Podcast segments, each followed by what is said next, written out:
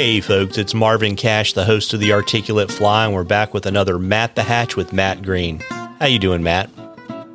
Yeah, how's it going, Marvin? You watch any football this weekend? I, I did. I, I Confessions of a Cowboys fan. I watched the Cowboys beat the Chargers yesterday. Oh, I did too on that game-winning field goal. Yeah, that's and that's actually uh, unusual for the Cowboys. Usually they miss those. Yeah, I, t- I tell you what, man, Sam Darnold looks pretty good. You know, I don't know what they were feeding him in the Jets, but whatever the Jets were feeding him, they're also feeding Zach Wilson right now. Poor fella. there you go. Well, poor fella. yeah, I mean, we'll have to see, you know, if the uh, if the Panthers can keep it in the road. But uh, we were talking before we started recording, and we mentioned this a little bit. I think last time we recorded that uh, we want to talk about October caddis. Yeah, man. Let's talk about October caddisflies. And you know, before we were getting going, I was saying, you know, it's October caddisfly. The common name for about 17 or 18 species that compose that group is kind of ironic because they have a wide phenology. They emerge between June and November, depending on the species. You know, the bulk of them emerge between September and October, uh, especially in the trout streams and the mountains throughout the Appalachians. But, um, kind of interesting. You know, a lot of people think, "Oh, I'm going to go fish October caddisflies." Well, your October caddisflies, in quotes, Marvin, are emerging in June, July, and August. Uh, mostly in the in, in, little springs and trickles, and and there's some in uh, medium to larger streams. Uh, these are caddisflies that are in the family Limnophilidae. Uh, some of them make plant cases as larvae. Some make mineral or rock cases. Uh, some make plant and mineral cases. And there's actually a neat evolution um, in in case making within this group. The basal groups or the the primitive case making trait is rock or mineral, and the more derived or more highly evolved trait uh, or plant case making. So it's kind of interesting. I mean, I, I work with Pycnopsyche, this genus of October caddisfly, uh, for my own dissertation research. So I could go on and on and on uh, for hours about these guys if you'd really want to know more. And, and there are some other genera within Limnophilidae that are, uh, you know, a little bit like October caddisflies, to be honest. These are Ironoquia and some of the uh, are a little bit like October caddisflies. These are mineral case making larvae in the high mountains uh, that are kind of brown, black, or gray in color that emerge May, June, July, August, September, sometimes into October. And the October caddisflies themselves are a lot of those species are orange, so they get associated with uh, pumpkin time here in the fall. Um, and there's a theory that they are the color that they are oranges, light tans, browns. Uh, some species with intricate color patterning. Some of the cells of the wings are darkened, uh, making them look. Uh, some of them are speckled. Some of the the cells are more solid with dark coloring in the middle, and then some of the cells have no coloring at all, so they're just completely orange to light tan. And there's a theory that they have this coloring to kind of blend in with the leaves. As the leaves change, get more brown and orange, they're safer from predators that way because they're camouflaging amongst the leaf detritus uh, next to the river or the creek that they emerge from. Yeah, which is a good thing, right? Because they're a pretty big bug. Oh, they are. They are. Uh, most of them uh, averaging between an 8 to a 10, sometimes as small as a 12. Uh, the females being a little bit larger than the males. They're just packed full of bags in their abdomen. And really, after they emerge, they're, they're alive, hanging streamside for a couple of days to a week. And they, they've got one thing on the mind, and that's to procreate. And, and once they do that, they don't really live very much longer after that. but they, they tend to come off in waves, Marvin. Uh, most of them, most of the species will emerge for about two to three, maybe four weeks in any given area, uh, with the adults hanging around for a week or so, coming off in waves, uh, emerging late into the night. We're talking 10, 11 o'clock. You know, it's fall when the bulk of these species are emerging. Mostly the Pycnopsyche luculenta, the Pycnopsyche sonso. These are stick case makers as larvae with two ballast sticks on either end of a of a flattened plant case uh, that has a tube. Think of it just as a long cylinder with two sticks on the side. And uh, these guys are found throughout most of our mountains that they emerge 10, 11 o'clock at night. And as they emerge, they're actually kind of a light tan, a, a very light uh, orange without much marking. And this is what we call teneral individuals. So when you're fishing emergent, you really want to fish these October caddisflies with uh, with more lighter wing pattern than you would later adult I mean, you can fish the adult during the day and kind of prod banks, river banks where these caddisflies are going to be flying around. That's a good move. If you're actually fishing emergence, and these are all brave souls more than doing this, you know, fall temp, it's a little cool when the bulk of these guys are coming off. So you got to be willing to kind of stay around and, and, and brave the mid, lower 50s, upper 40s. And the caddisflies will still come off until about, you know, 45, 48 degrees is about when they stop emerging. But, you know, they'll come off and up until about those temps, air temps, not talking water temps. Uh, but at that point, water temps are really kind of mimicking air temps for the most part when we get into the fall. Water starts to really cool off a good bit. Uh, the most species rich place for Pycnopsyche, these October caddisflies I've ever seen is actually the Davidson River, where as many as seven or eight species are found. And kind of incredible. Some of our streams in western North Carolina uh, just have an incredible diversity of these guys. And then as you move further up, further up the Appalachian chain, places in the West Virginia, Maryland, Pennsylvania, Vermont, New Hampshire all have thick populations of these caddisflies. Uh, there are some that are only in spring. These are the Pycnopsyche gentilis throughout the Appalachians, and then Gentilis inflavata, and a new species called Latova.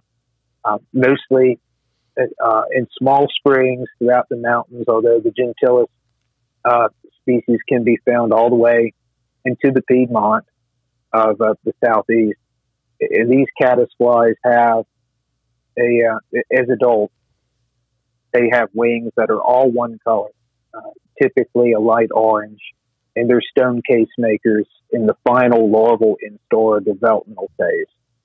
And then you have uh, some species with just a couple little dots on the, the end margin of the wing.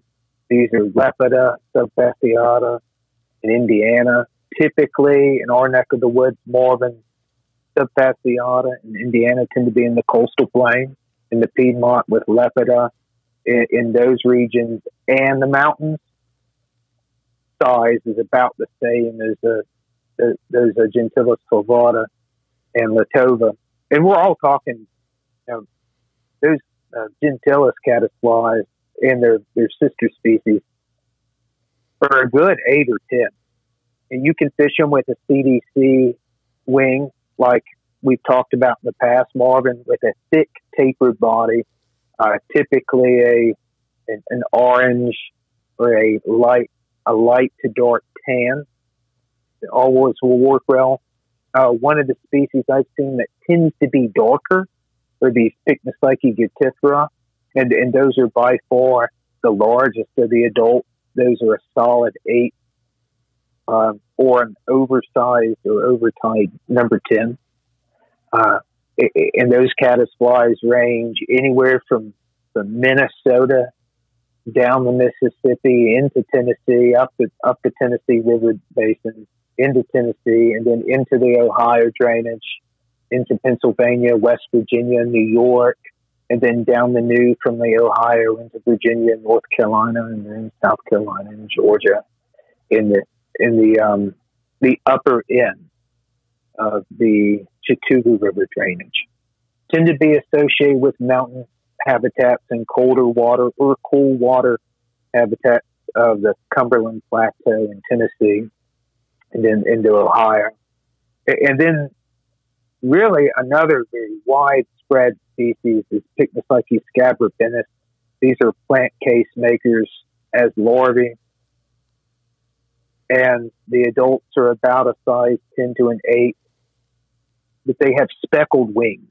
Really tough to imitate not so sure that the trout and other fishes that key in on these species really care all that much about wing patterning and the scabripennis group, but definitely something to keep in mind. Um, this species ranging all the way from the southeast through the northeast out into Arkansas in Missouri, not really up in the upper Midwest, and then into the, the main Ohio River Basin Ohio, Indiana, Illinois. Not really found through there is, is abundant. That's pretty neat. And when I think about October caddis, I think about swinging soft hackles. Oh, you can. But I'm telling you, on rivers where they're most abundant, these are these are medium to larger sized rivers with lots of leaf detritus. The larvae eat leaf detritus. The larvae are really fishable as larvae in January, February, March, April, sometimes in May. Then the larvae go into a, a resting phase. They they uh, they get up uh, in a root wad along the riparian edges of rivers and streams, and some of them probably get way, way, way up in there and group together, and that will help them as they emerge uh, find mates uh, right after they emerge. They group together that way It's as larvae, increases survival in the, in the adult phase. Um, so after May, in May, June, and July, in parts of August, these predominant species, Scabripennis cutifera, uh, gentilis, and then luculenta and so and so, um, you know, they're not really fishable to the fly fishermen. Um, and that's something people don't really realize. You can fish the larvae hard, uh, March, April, and then before that, February and January. But summer, not that good. is not that good.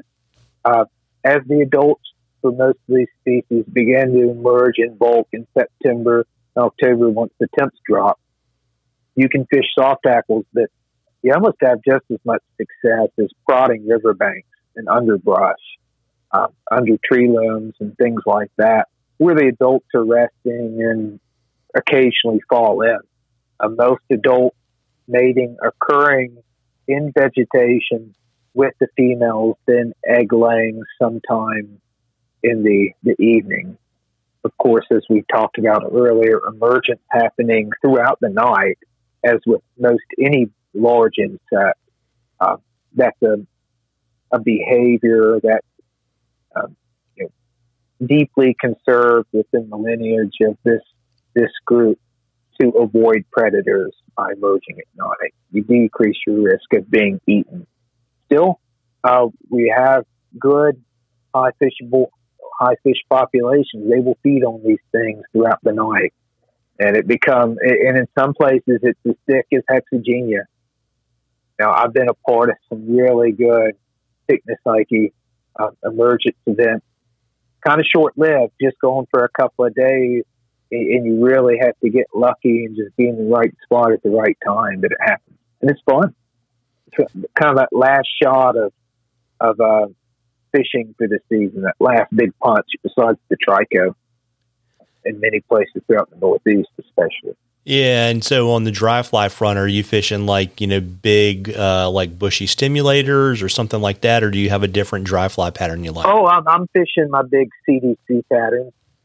So you tie in approximately uh, three to four uh, feathers of CDC. You can include the stems, uh, mostly using the light tan or ginger. Uh, I think it's uh, 043 color code for Hareline dubbing.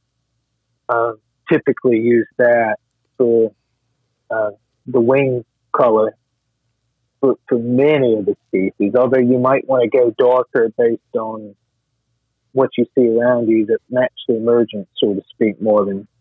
And then use a dubbing weight tool to spin a dubbing body. Uh, as I talked about earlier, this could be light orange to tan to brown, depending on the species that you're trying to imitate. And some of these creeks are going to have easily three or four. Uh, and they're going to be receiving species from springs. Uh, for example, a medium to large size stream here in the southern Appalachians will probably have a healthy population of so and so luculenta. Uh, these are um, kind of tan to light brown wings with kind of tan, light tan, or light orange body, depending on, you know, there, there's uh, definitely some phenotypic variation or different variation between streams, but that's about, that's pretty typical. In a size 10 or an 8. Uh, and then they might also have uh, one of these speckled uh, wing pattern uh, species that I talked about, Scabripennis, some of those coming in. Uh, and maybe some gentilis, the uh, species with wings that are all tan or light orange. But those species are really going to be coming in from spring. The bulk of what you're going to see are the um, are the detrital plant case makers and in some of our streams in western North Carolina are going to have Gyrtifera. Uh, similar color wing to so and so in the Colunca, but with a little bit more extensive patterning. And, and because that species is so widespread throughout um, the central and eastern United States, I'll I'll be sure to give you a picture of that one that you can use uh, to put on this post, Marvin, so people will get a good idea kind of look at what I'm talking about with wing patterns. Got it. And you know, folks, we love questions at the Articulate Fly. You know, you can email them to us or send them to us on our Facebook or Instagram page. And Matt and I would love to answer, you know, any questions you have about insects uh, in your neck of the woods. I don't know if you have an idea, Matt, what you want to talk about next time. So maybe give people a heads up because uh, I know we asked folks to kind of look around and see, you know, gosh, do you have an October caddis question? But yeah, I mean, you know, give it some thought, Marvin. Uh, one thing I will say about patterns, these patterns don't necessarily need to be all that much. They don't need to be complex. Uh, really, it's about size, color, and then ability to float well. If you can get those three things with the October caddisfly, uh, you'll be in good shape this, as I said earlier, most of the fishing is going to be at night, 10, 11 o'clock. And you need to have a headlight with a, a good red light on it uh, so you can see where to cast, be efficient, and just make sure your fly is floating. Color and size still does, you know, especially size, still does um, you know, matter at that point, even during night fishing. But making sure the fly is floating, it means all the difference. Um, and you still want to be drag free. Uh, don't be don't be scared to use 5X. So, I mean, I think most people will be off. I can't see. I'm going to get hit in the limbs. Uh, I need 4X. I need three. Uh, the fish doesn't care. It's you know feeding at night. I I don't know about that with these uh, these bug eaters for nighttime fishing, especially brown trout. They're still a little picky. I mean, I mean, a, a great place, a couple great places in the southeast to go give this a try. I mean, this, I think more than a lot of people probably a little, a little hesitant to even go give it a try. Uh, great, some great places in the southeast to go give it a try here over the next at least two, three weeks. uh, Upper Chattooga around the South Carolina Georgia line, the Davidson in North Carolina. I know they had that big flood, but the fish are still there, folks. Just they're there. Uh, parts of the the Upper French Broad, the North Fork of the French Broad, uh, the Toe River drainage, uh, parts of the Upper Watauga in the Boone area, even the Upper New River streams over in the, the Little River drainage coming out of uh, Great Smoky Mountains in Tennessee. Uh, any of any of the, the, the smaller creeks in the Cherokee uh, Cherokee National Forest area, maybe Rocky Fork, maybe Indian Creek over in Unicoi County. Um, you know, the list could go on. Upper uh, West Fork of the Pigeon, just just upstream of Waynesville, a, a good uh, 20, 15 minutes. Really looking at more your high elevation stuff. Pycnopsyche or, larger earlier in the season, fall season for them, getting progressively smaller as they start to emerge out towards the coast. Uh, later in October, uh, really start to look for some coastal fishing, especially for the Scabripennis group and Blackwater system. They're highly abundant.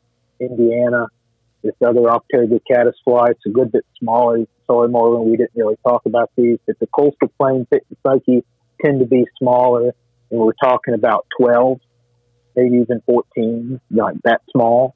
And so they do get smaller, just that the mountain species in mountain populations, in particular, the same species that you might find out in the coastal plain, those in the mountains are just a good bit, good bit larger on average.